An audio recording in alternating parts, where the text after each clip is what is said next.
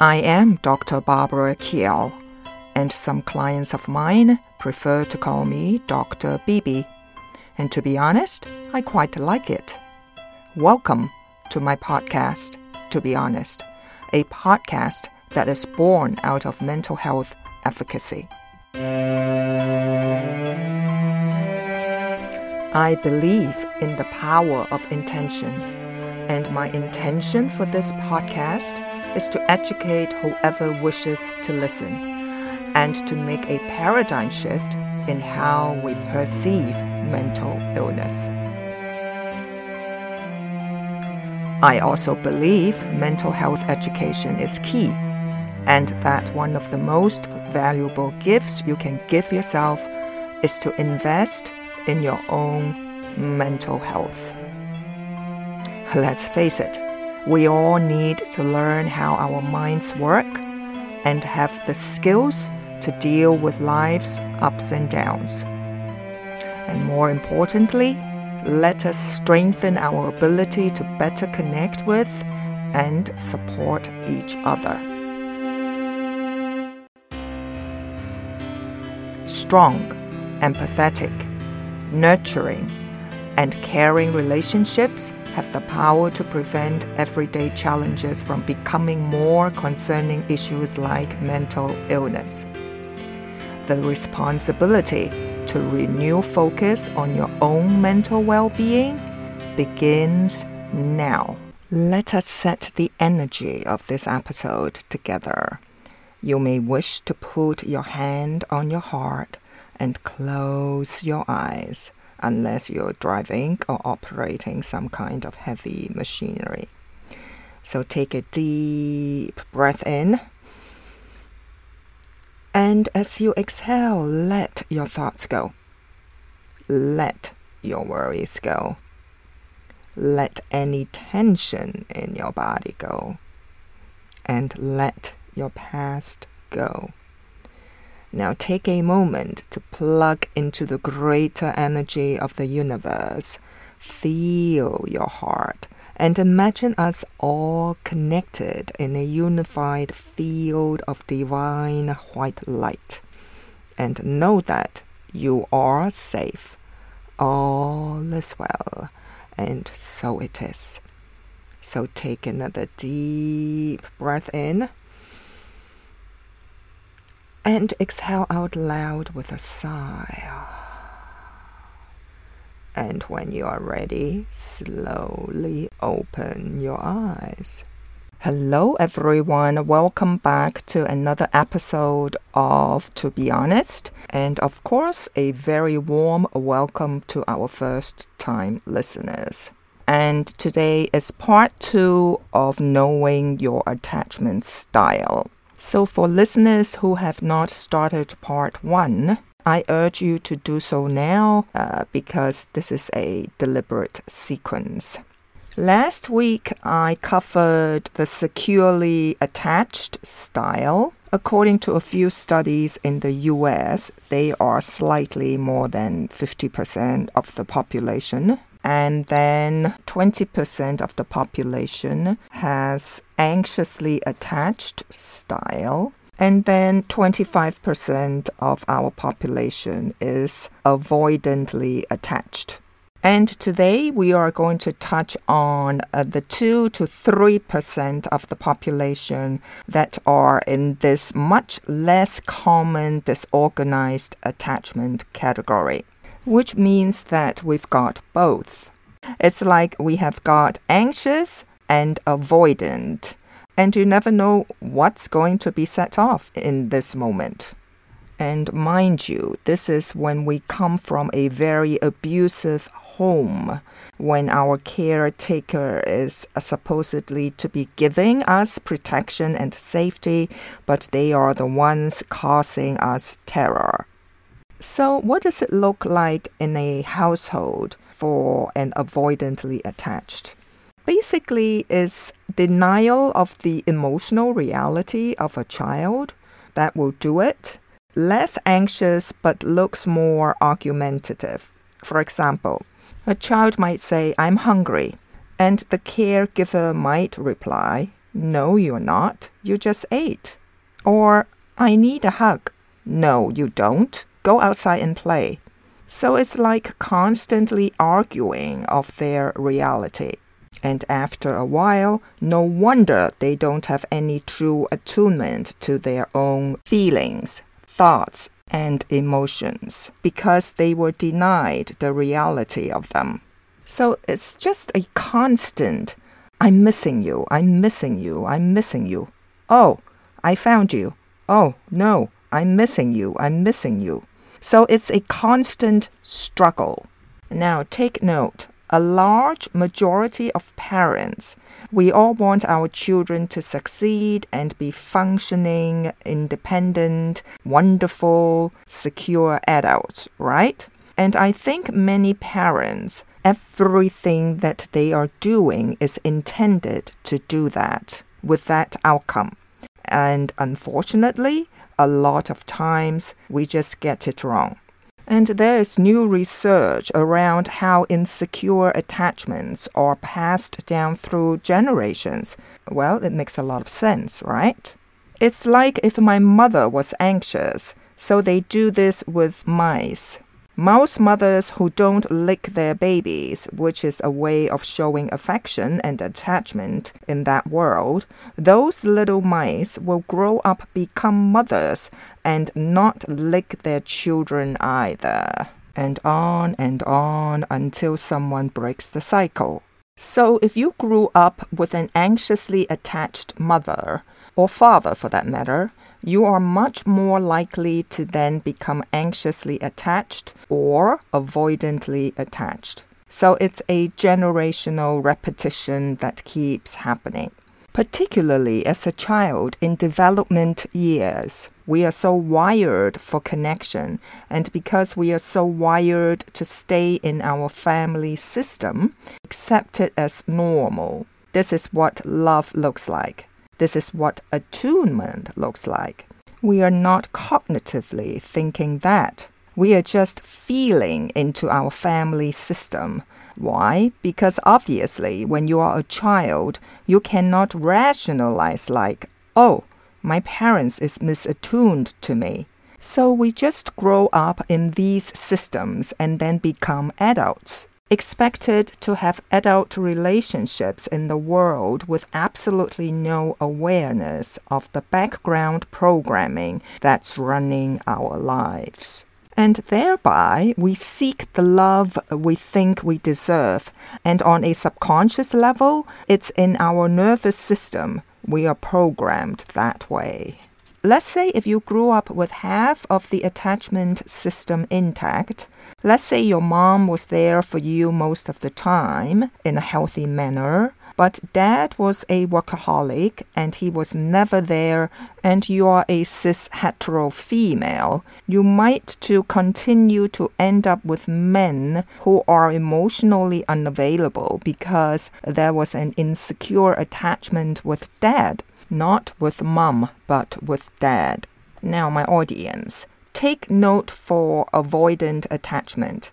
The advantage of numbness is that it masks as a regulated nervous system, right? So they justify to themselves that they feel fine and not seek help. And I will also say there is a reason why avoidantly. Okay? Let's say if you go on dates in the dating pool, avoidantly attached people are actually the most common in the dating pool, and that is for a couple of reasons. For one, they tend to break up and go from relationship to relationship, but also they don't date each other, meaning avoidantly attached people tend to not date avoidantly attached people because there is not enough glue keeping them together. They just go their own way. Therefore, avoidantly attached people, they love anxiously attached people. And that's because anxiously attached people and avoidantly attached people, they prove their own belief systems, which means that avoidantly attached people get involved with an anxiously attached person and they say, Aha, you see, attachment is weakness. Because look at this person. They are so needy, they are so vulnerable, and it repels them. So it's like they feed into their uh, distorted belief that, see, I am right. Attachment is weak.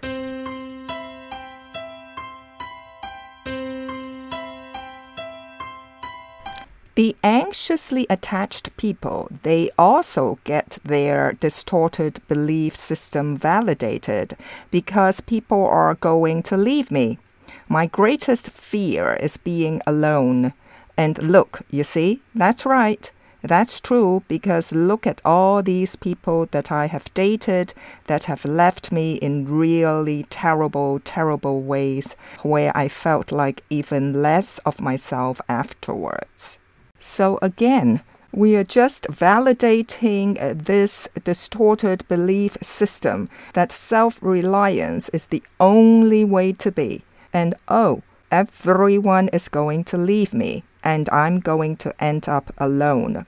Now, mind you, even the inner mechanism of even if you are not that conscious of it, but the subconscious of I'm going to try to make this avoidantly attached person love me right in the ways that I was never loved by the person that caused my insecure attachment in the first place because the avoidant attachment style seems familiar. And maybe if I'm just enough for this person, then they will love me in the way that would have felt good.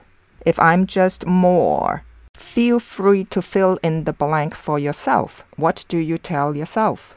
If I'm just more understanding, or maybe more smart, more beautiful, or more hair, then they would have stayed.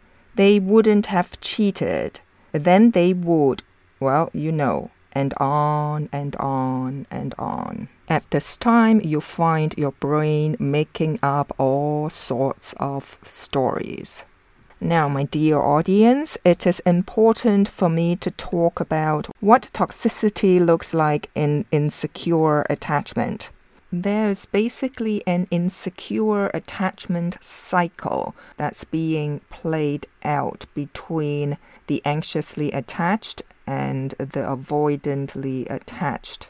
The insecure attachment cycle is that individuals are magnetically kind of like pulled towards each other because of the belief systems that they both have. So there's a real intensity and there is this mistaken identity of intensity for intimacy. So, in a way, these two people are used to having intensity, the magnetic poles towards one another, the avoidant and the anxiously attached. Now, the avoidantly attached is really great, highly skilled at knowing what the anxiously attached needs are and they kind of like putting on a mask of I'm really strong. I'm really secure because there's that independence, right? Of course, as long as they have the mask on, they just seem so strong to the anxiously attached person.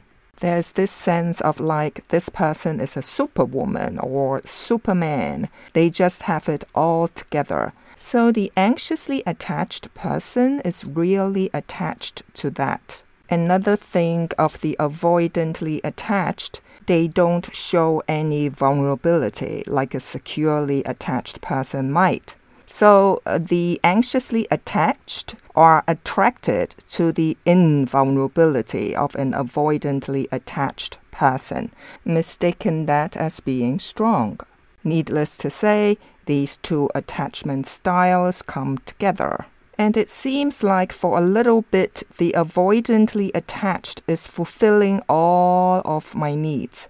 But what happens to the anxiously attached person is our world becomes smaller and smaller and smaller.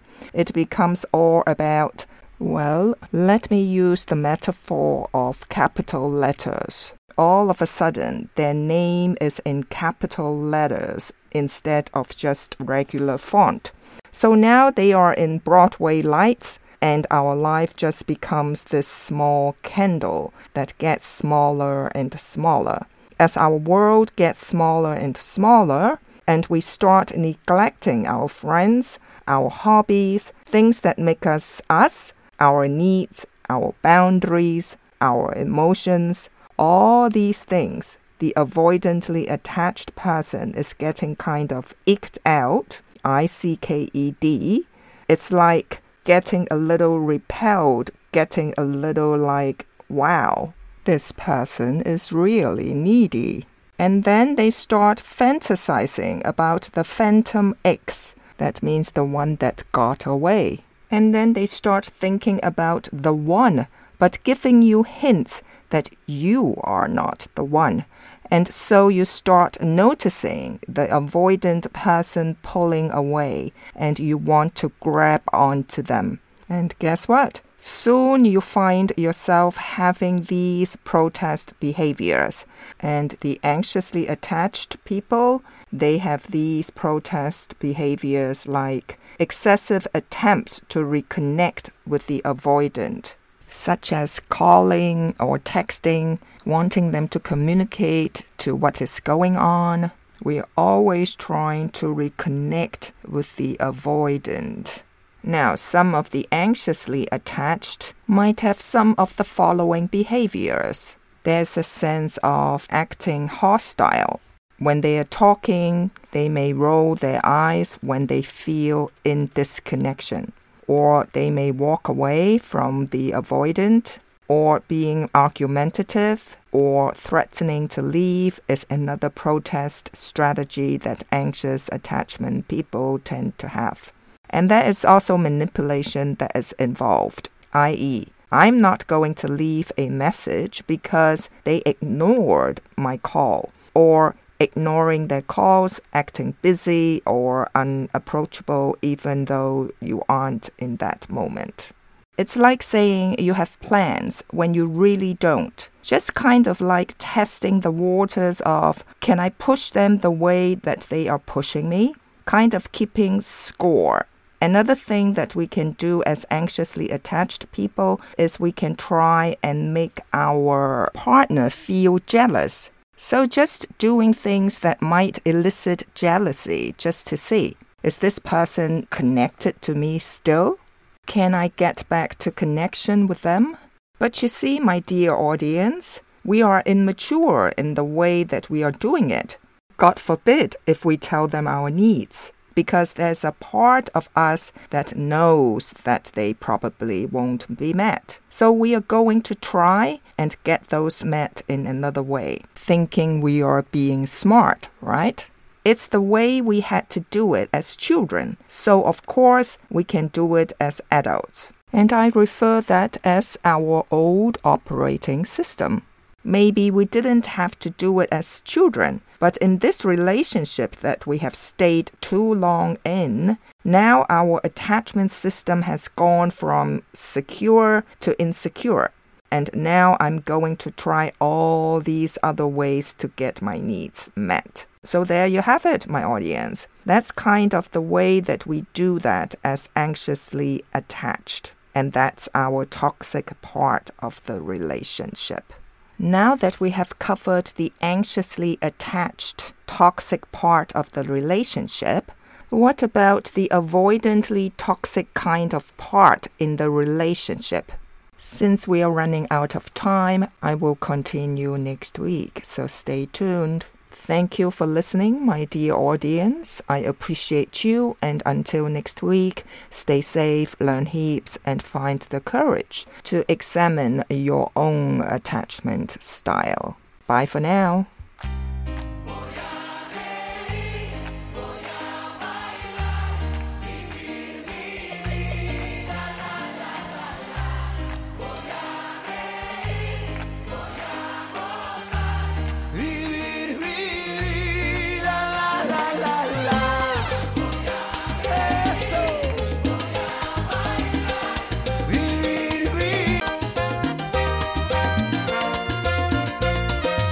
You can find this podcast, to be honest, on Apple Podcast, Spotify, and my website www.drbarbarakiao.com. D R B A R B A R A K I A O dot com.